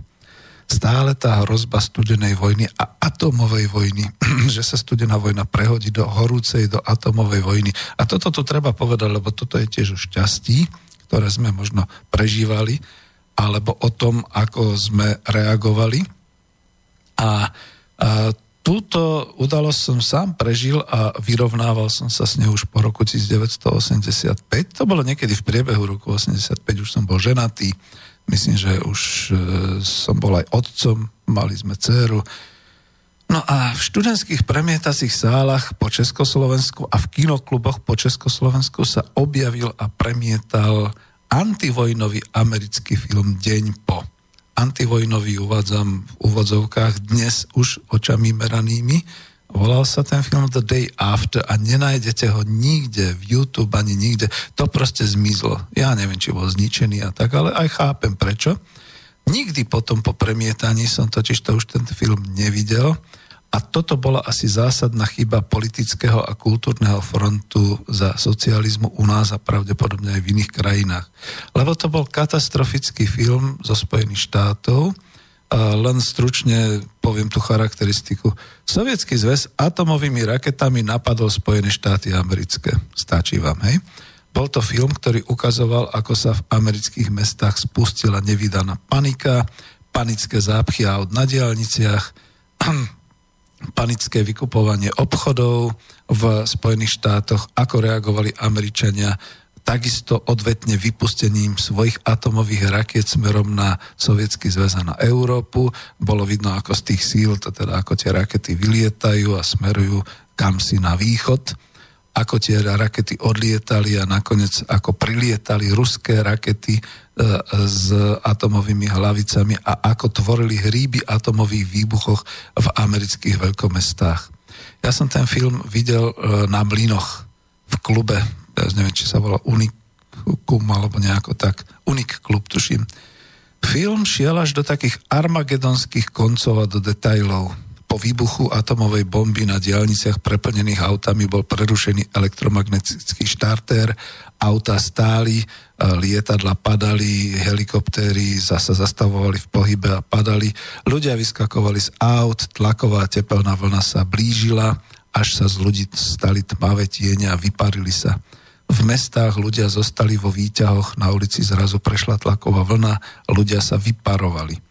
V Central Parku v New Yorku na mrakodrape sa ešte hlavný hrdina pokúša uletieť v helikoptére, ale tá sa mení na horiacu fakľu pod vplyvom teda toho horka, padá do jazierka, kde na vyparujúcu sa vodu hľadí tupo e, pohľadom e, zo sochy umelý dinosaurus bol to veľmi deprimujúci film s žiadnym happy endom. To, toto bol záver, myslím, ten pohľad dinosaura.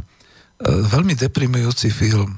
Keď sa skončilo premietanie, študenti a vysokoškoláci naši, slovenskí, odchádzali z filmu zdecimovaní a šepkali, Bože, čo sme to urobili?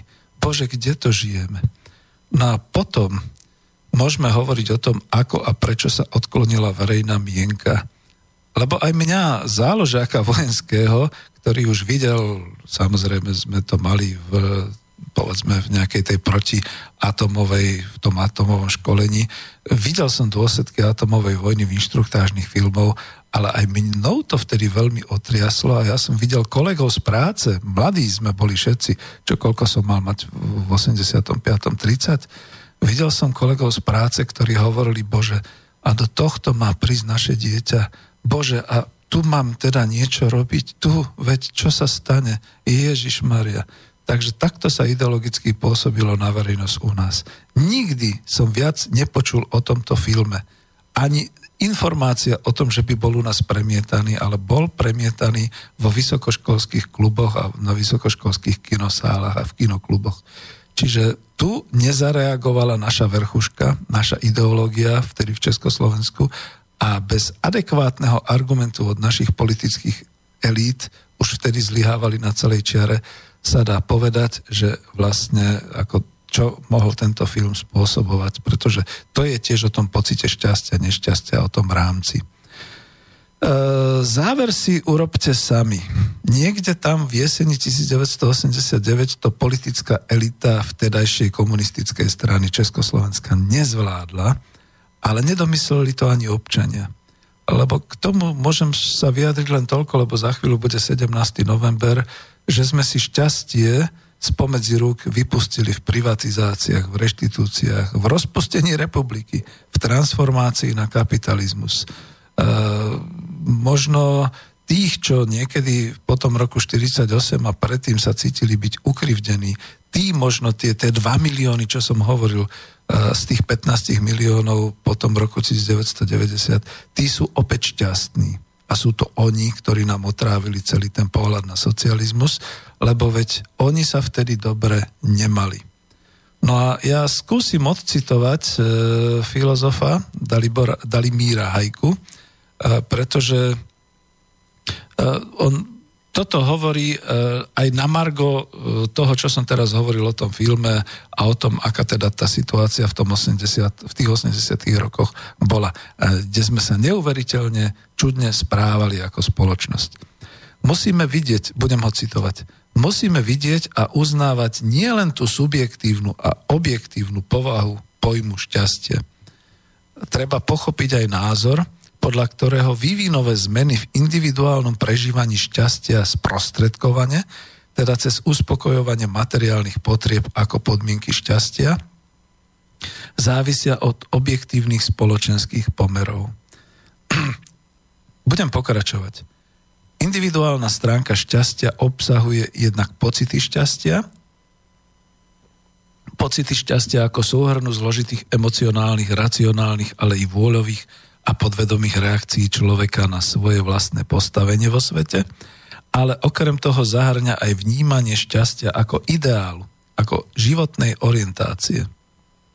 A tento ideál, táto životná orientácia je závislá v konečnom dôsledku od uvedomenia si objektívnych procesov, ktoré určujú postavenie človeka v spoločnosti. Ja tu vložím ten postreh, ten svoj, že samozrejme potomkovia a priamo ľudia po roku 1980, po roku 1948 ktorí patrili k tej tzv. likvidovanej triede kapitalistov a malej buržoázie, sa skutočne nemohli stotožniť s ideálom socializmu, nemali teda rámec pre svoje šťastie a nemali túto životnú orientáciu, takže tu sa nečudujem, že boli nešťastní a že sa správali tak a že bojovali a proste socializmus im bol nepriateľský a nepríjemný a tak ďalej. A u nich to bolo už potom v tých ďalších etapách len o určitom stupni uspokojovania materiálnych potrieb blahobytu. A pravdepodobne koncom 80. rokov do toho strávali čoraz viac nepoučených a nesebavedomých ľudí, ktorí si skutočne ten odraz naozaj brali akurát z toho materiálneho blahobytu a z toho šťastia tým ovplyvňovali verejnú mienku. No a na margo aj toho filmu. Viete, ako dnes málo kto skúma. Ja sa čudujem aj všetkým tým lavicovým a komunistickým a sociálno-demokratickým politikom, ktorí si lámu hlavu, rozmýšľajú, prečo ich ľudia nevolia a prečo je to tak a ako to. Veď zídite dolu do praxe, zídite do reality a tam uvidíte to šťastie a to nešťastie. A porovnajte ho s tým šťastím vtedy aj s nešťastím, kto bol nešťastný, kto bol šťastný. To vám teda veľmi veľa dá a ja to hovorím plnou svojou autoritou 62-ročného človeka, ktorý bol nakoniec koučom, e, školil, e, vzdelával manažérov, čiže je to takéto moje dobrozdanie koučovské, že choďte a všímajte si. Pretože napríklad aj tá reakcia po tom filme mi už vtedy hovorila, že no tu sa niečo láme. Tu sa láme to ten rámec toho šťastia, že sme dovtedy žili v takom tom pocite toho šťastia a niekto nám potom prišiel a povedal, že viete čo, ale vy keď zničíte tých Američanov a Rusi keď to urobia, tak to, to budete vymať na svedomí, lebo vy ste tu v tomto tábore socialistickom a tak ďalej. A toto zrejme lámalo charaktery ľudí, aj tie pocity spolu s tým materiálovým zabezpečením a podobne. Ja si myslím, že tu by som potreboval nejakú veľmi silnú osobnosť, aby som mnou polemizovala, že nie, to tak nie je, to vôbec, to sa milíte, pán Zajac, to nie je pravda, lebo ja z titulu svojho harvardského vzdelávania to vidím ináč. Práve, že ľudia to vidia ináč a môžu to vidieť ináč. No a ešte ako čo k tomu povedať, potom o tom individuálnom šťastí. No, niečo dáme, ale dáme aj pesničku, lebo dnes dosť veľa hovorím.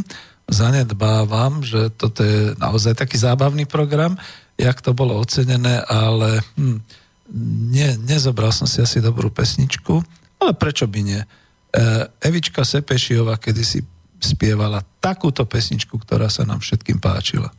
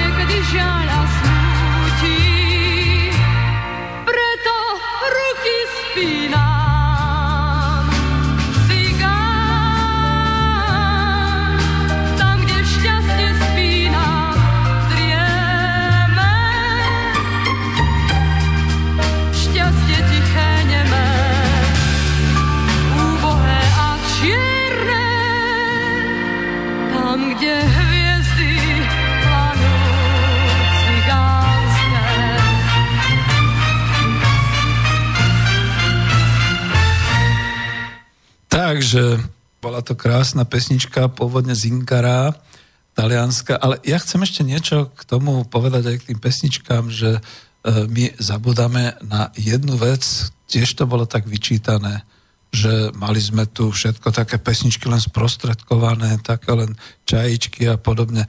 Všimnite si, že tie pesničky, čo hrám, Maria Rotrova štestí, tá, táto cigánsky žiaľ a tak ďalej, že to sú všetko pesničky, ktoré prekonali, a to som hovoril už pri, uh, pri Špinárovej vierke, prekonali vlastne ten svoj originál.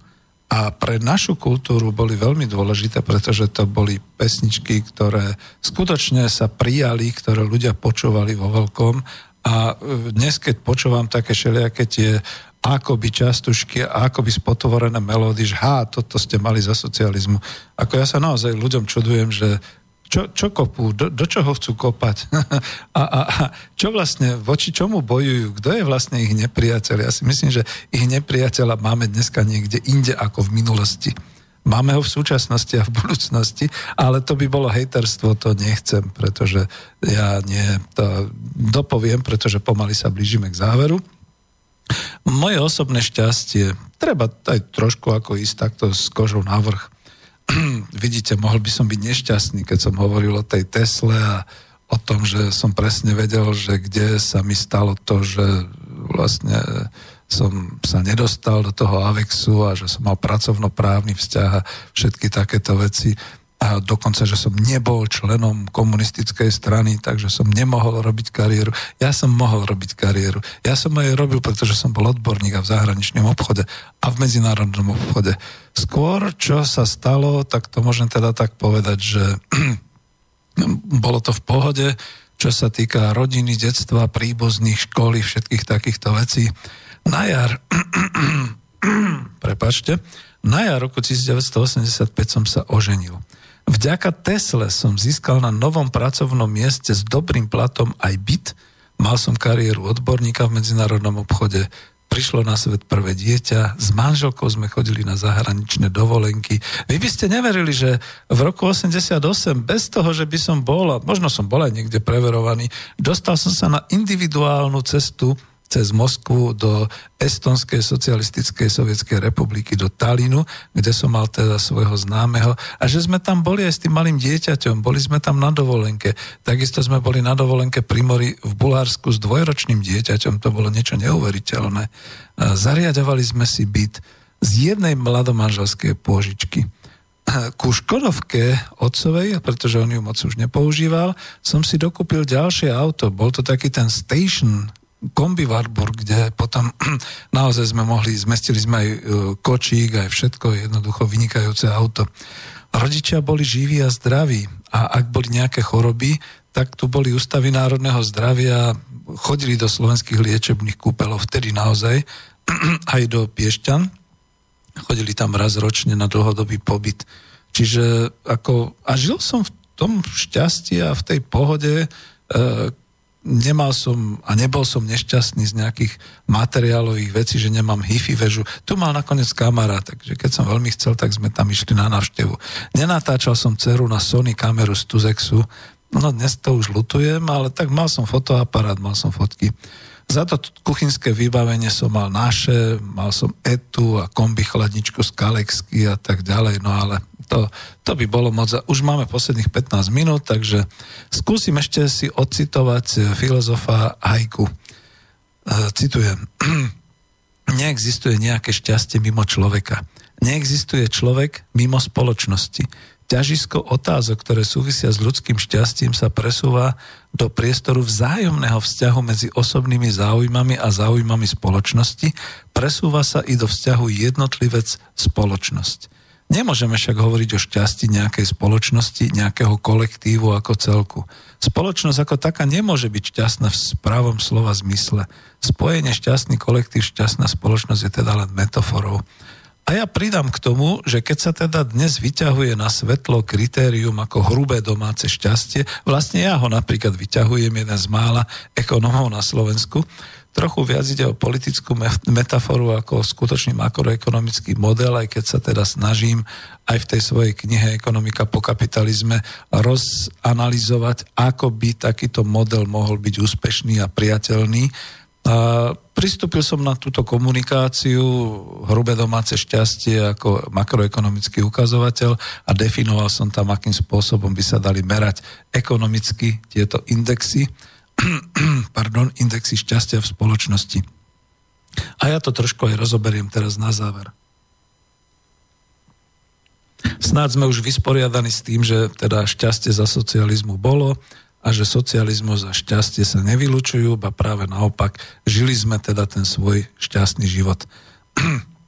No a teraz to prejdem už teda na túto analytickú časť. E, ak by bol v 90. rokoch hneď po roku 1989 definovaný hospodársky index šťastia, tak ako sa o to teraz pokúšajú niektorí vedci a teoretici, a teraz v 21. storočí, asi by dnes v demokratickej spoločnosti nastalo zdesenie a spočítané indexy šťastia pre socialistické krajiny, a teda aj pre Československo, by museli byť okamžite zničené a autory by museli byť umlčaní a pozatváraní. Lebo index šťastia berie do úvahy za prvé životné podmienky existencie spoločnosti v celej republike, a neviem, či to budem čítať, môžem. No, mám ešte toľko, nejakých 10 minút. E, životné podmienky existencie spoločnosti, naše hospodárstvo, naše pracoviska, naša organizačná a pracovnoprávna kultúra, neustály vzrast, aj keď bez nejakých extra výstrelkov v bohatstve, vyrovnávanie sa rozdielov medzi vidiekom a mestom, vyrovnávanie, dneska sa tomu hovorí gender rozdielov, teda muž a žena, nie trčiace alebo priepastné rozdiely v životnej úrovni. Spomente si na najväčšieho podvodníka Československa aféra Babinsky z Oravy. No kde dneska je, to je miliónkrát väčší každý z oligarchov, ktorý niečo robí a podvádza a podobne. v sociálnej oblasti, ďalší z tých prvkov. Sociálna oblasť je vplyv na jednotlivca, narodenie sa do rodiny, zdravotnícká starostlivosť, vzdelanie, všetky tieto veci. Vždy to bolo napriek pomalému a celoplošnému zlepšovaniu sa a stále to išlo vpred. Nebol žiadny úpadok alebo rušenie nemocníc, rušenie škôl, znižovanie príjmov, rušenie raz získaných výdobytkov. Ja čítam väčšinou a pregooglím sa cez šeličo, že taká 5 ročnica nefungovala. Tu bol neúspech socializmu, v tomto, tam bol neúspech. Čítali ste niekedy o znižovaní platov? Čítali ste niekedy o rušení získaných výdobytkov, ktoré už raz boli uzákonené a dané? Ďalšia oblasť, kultúrna oblasť a jej vplyv na jednotlivca, výchova v rodine, výchova v školách, výchova e, v krúžkoch, knižnice, kina, koncerty, rozvoj, múzea, osveta, to všetko tam patrí. Nie, nie, nebudem zrychlovať, lebo ešte mám nejaký čas, takže pomaly. Hovoril som o kultúre, teraz budem hovoriť o bezpečnosti v rodine o bezpečnosti v domove, vo vlasti, ale aj život v miery. Ja si stále myslím, že ten e, deň po, the day after, s tou atomovou vojnou znázornenou, čo my urobíme, keď to dojde do Spojených štátov, to bol taký veľmi krutý, ja, ja ako neviem, ako nazvať, uh, podpásový úder, pretože my sme dovtedy hlásali náš život v miery a chceli sme v miery a zrazu sa objavil takýto film. Ja by som bol rád, e, oni nás niekedy počúvajú aj naši priatelia, e, dokonca aj e, Rusi. Nájdite ten film, ukážte ho, že čo to bolo, aká to bola ideologická diverzia. Kľudne to teda tak povedať. Ale keď už sme v bezpečnosti, porovnajte si to so súčasnosťou. Dá sa porovnať už len s tým, čo nemáme. Cez otvorené hranice kdokoľvek môže prísť. Obrovský náraz kriminality v našej verejnej bezpečnosti. Bezmočnosť voči podvodom a špekulantom. E, znovu návrat úžery po roku 1990. To bolo všetko preč. Spoločenské uplatnenie sa v spoločnosti, ďalší z tých prvkov indexu. E, spoločenské uplatnenie sa v spoločnosti bez neistoty, nezamestnanosti bez viete, ono sa to ľahko potom dizidentom hovorilo, že bol to zlý systém a tak ďalej. No napriek tomu sedeli v kotolniach a zarábali. A napriek tomu, že boli nezamestnaní a, a nezamestnateľní, napriek tomu si vždy tú obživu našli. Dnes, dnes môžete byť liberál, môžete vykrikovať po uliciach, že ste šťastní, že je tu kapitalizmus. Ale raz ste nezamestnaní a raz máte po šiestich mesiacoch na úrade práce, už vám nik ani len cent nehodí. Môžete si otvoriť akurát klobúk na ulici a napísať som liberál a som nezamestnaný. A uvidíte, čo to spôsobí upokojovanie alebo uspokojovanie potrieb. Oho, pozrite sa. Pozrite sa. Diverzia je dokonca aj tu. Dobre, už to je lepšie. Uspokojovanie potrieb podľa povedzme pyramídy potrieb človeka, to by som sa k tomu niekedy dostal, ale viete, keď si predstavíme, že tie základné potreby boli uspokojené, potom boli potreby prináležnosti, potreby, každý mal nejaký ten svoj pracovný kolektív, vždy bol niekde uznávaný, až to rastlo až do toho svojho ega, to znamená uplatnenie sa, ukázanie sa, čo vo vás je a všetky takéto veci. Prečo to dneska nefunguje? Prečo keď prídete na úrad práce, dobre, tam to ešte nie je také, ale keď prídete a hľadáte zamestnanie, tak to je to posledné. Dokonca to posledné ešte aj v tom, že vám nedajú plat, ktorý si vyželáte. Aj keď, e, povedzme, ste si ich našli na profesii a poviete si, že tak dobre, oni hľadajú takéhoto človeka, veď ja som to, ten profil vyhovuje tak prečo mi nedajú tých 1500 eur v hrubom? Prečo mi dávajú len 750 eur v hrubom a hovoria, počkajte si 3 mesiace, potom uvidíme. No prečo je to? To je všetko podľa tých maslovových pyramíd. A ten Maslov bol veľmi múdry sociológ, ktorý zadefinoval postupnosť týchto pyramíd, že najprv musíte mať uspokojené svoje základné existenčné potreby, potom môžete snívať o ďalších, o vyžití a o kultúre a o všetkom ostatnom. E, takisto tam patrí tá príslušnosť k určitému spoločenstvu a etniku. Takisto e, my sme boli naozaj hrdí na to, naše Československo. E, dres s tričkami ČSSR, keď to boli hokejisti, keď to boli vrcholoví športovci, keď to bolo kdekoľvek na majstrovstvách, no veď akože národ bol zbláznený. Tuto je niečo. Súlad svetonázoru väčšiny občanov, prítomnosť morálnych zásad, prítomnosť zásad slušnosti, úcta k starším a k hodnotám. A tie náreky po roku 1990 boli tým pádom falošné, pretože e, viete, ako ten svetonázor ľudia menili pod tlakom, veď boli výkriky, nielen staré štruktúry, ale aj temné žilky slušovické a podobné veci. A kvôli výhodám a kvôli tomu, aby človek nestratil obživu, po tom 90. roku sa naozaj ten svetonázor u mnohých ľudí menil. Ale tá, ten zlom bol dýchberúci. Ako vyplávali na povrch všetky tie, tá celá tá sebeckosť, individualizmus, koristníctvo.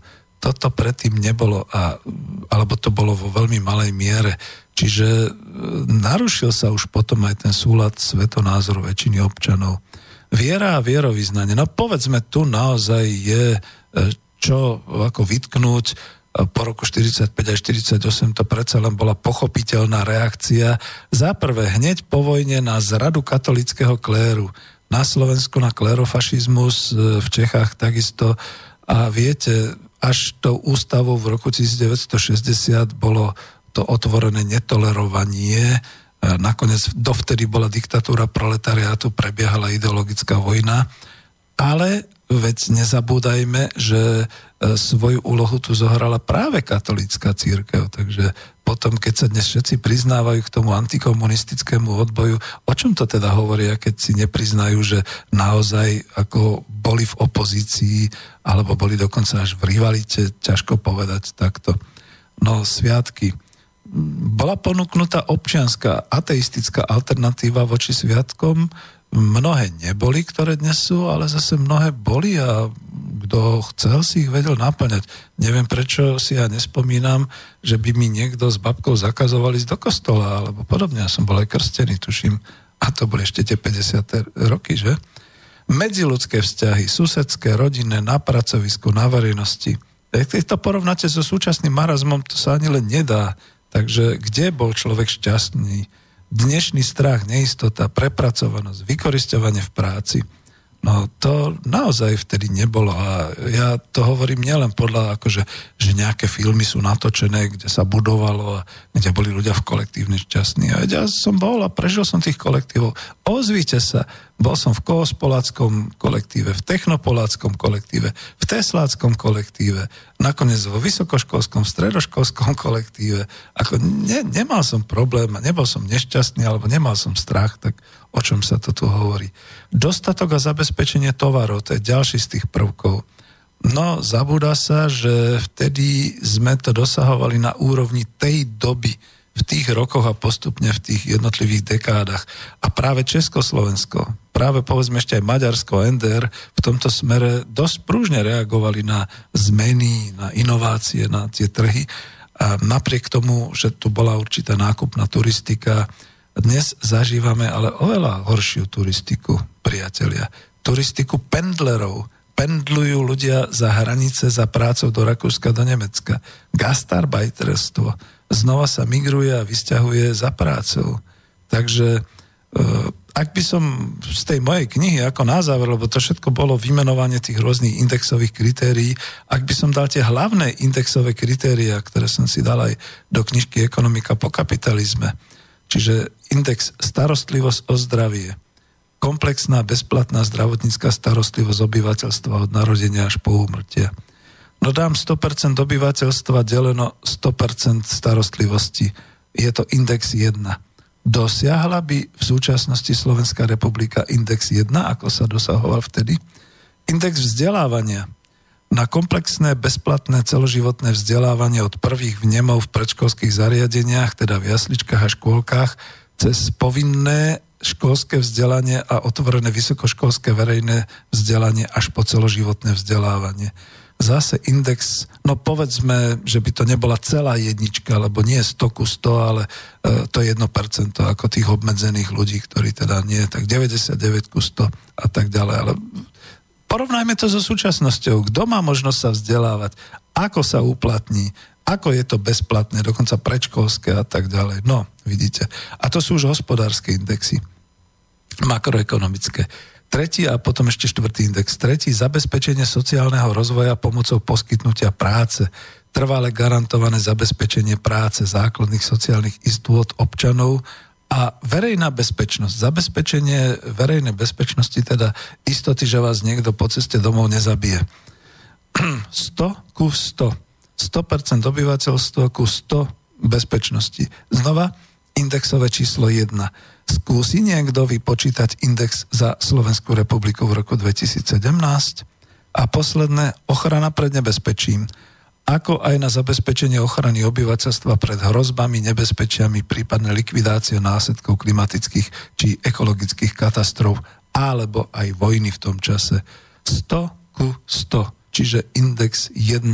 Okrem iného sme sa zmienili v predchádzajúcej relácii číslo 21 o pomoci, keď teda ako bola Dunajská záplava v 63. a o reakcii, že sme teda sa rozhodli budovať to veľdielo Gabčíkovo nad Mároš, čiže to, bolo všetko, to boli všetko reakcie na to. Akú máme dnes ochranu pred nebezpečím? Čo vám povie e, policajt, keď e, sa stiažujete na nespratníka? E, skamaráte sa s ním, kúpte mu čučo a on dá pokoj. Čo vám povie politik, keď sa stiažujete, že sa bojíte e, imigrácie? No tak nevadí, tak zbližte sa s tou kultúrou, lebo budete to potrebovať. Čo vám povedia v rámci ako toho, že sa obávate o mier? No oni vám zakážu protestovať a oni vám dokonca povedia, že v podstate ako to je v poriadku, že sa zvyšujú náklady na profesionálnu armádu, lebo našim najväčším, našou najväčšou hrozbou momentálne je Rusko. No, vidíte, kam sa to až dostávam? No, takže keby toto všetko boli indexy, aspoň tieto štyri, ktoré by robili e, v zmysle teda toho humánneho princípu existencie človeka, ako to hovorí aj filozof uh, Hajko, keby, keby to boli makroekonomické indexy, tak asi by súčasnosť vysoko prehrala na tieto indexy so socialistickou republikou Československou. No filozof Hajko ešte uvádza jednu definíciu a to definíciu radosti. Uh, viete, to je to, čo chcem aj teraz tu povedať, že Človek musí mať z niečoho radosť. A ja mám radosť, že dnes sa mi E, naozaj podarilo odvysielať túto reláciu šťastie a socializmus, pretože to je snad prvá po 28 rokoch, kde niekto mohol, a ja už na to kašlem, už není čo, e, není ako ma potrestať, nemám prácu, mám dôchodok a tak ďalej, čo už, keď, keď v podstate som mohol celkom otvorene a radosne povedať, ako to pociťujem a analyzovať aj ekonomicky, ako to bolo a prečo to bolo a, a prečo je teda to šťastie za socializmu v poriadku. Filozof Hajko uvádza definíciu radosti. Radosť je aktívny pocit sympatie, ktorý navzájom spája všetky bytosti v tvorbe a užívaní rozumového a harmonického poriadku. Ja by som to ešte veľa o tej radosti e, mohol hovoriť, ale snáď to za dnes stačí. Ja som potom tie maily, ktoré boli len také tie... Hm, ako to povedať, reklamné už neuvádzal. Ďakujem aspoň za nejaké tie maily, čo došli, čo som mohol citovať. E, to už dneska ako teraz nevolajte, máme posledné dve minúty. Ja som sa chcel ešte zamerať na to avízo, kde máte obrázky z prvomajového sprievodu, vidíte tam celú rodinu. No neviem, či tí chlapí, tí manželia boli šťastní, keď im na pleciach sedeli deti, ale asi áno. Ja som si ten pocit vychutnal ešte aspoň s mojou dcerou nikdy viac a nikde som nevidel obrázky šťastných cvičenky na Spartakiade. Tak som si jeden obrázok vytiahol tiež e, z archívu doslova. A potom akože tá starostlivosť o starých ľudí, starostlivosť o nemocných, bábetka a tak ďalej. Veď to, to bolo to, čím sa naozaj tá doba toho socializmu naplňala šťastím. My sme neboli šťastní nejak z ideologického alebo z takého hľadiska. My sme boli šťastní z toho nášho prežívania obyčajného života. No a teraz už naozaj čo dať na záver, lebo mám tak asi minútku a no hodí sa asi, že dám prednosť asi tomuto. Takže lúčim sa s vami, ďakujem veľmi pekne za pozornosť, za počúvanie a dáme nejakú ďalšiu tému, pomôžte nám v, vo vytváraní tém. Takže dáme modus, ak sa mi to podarí.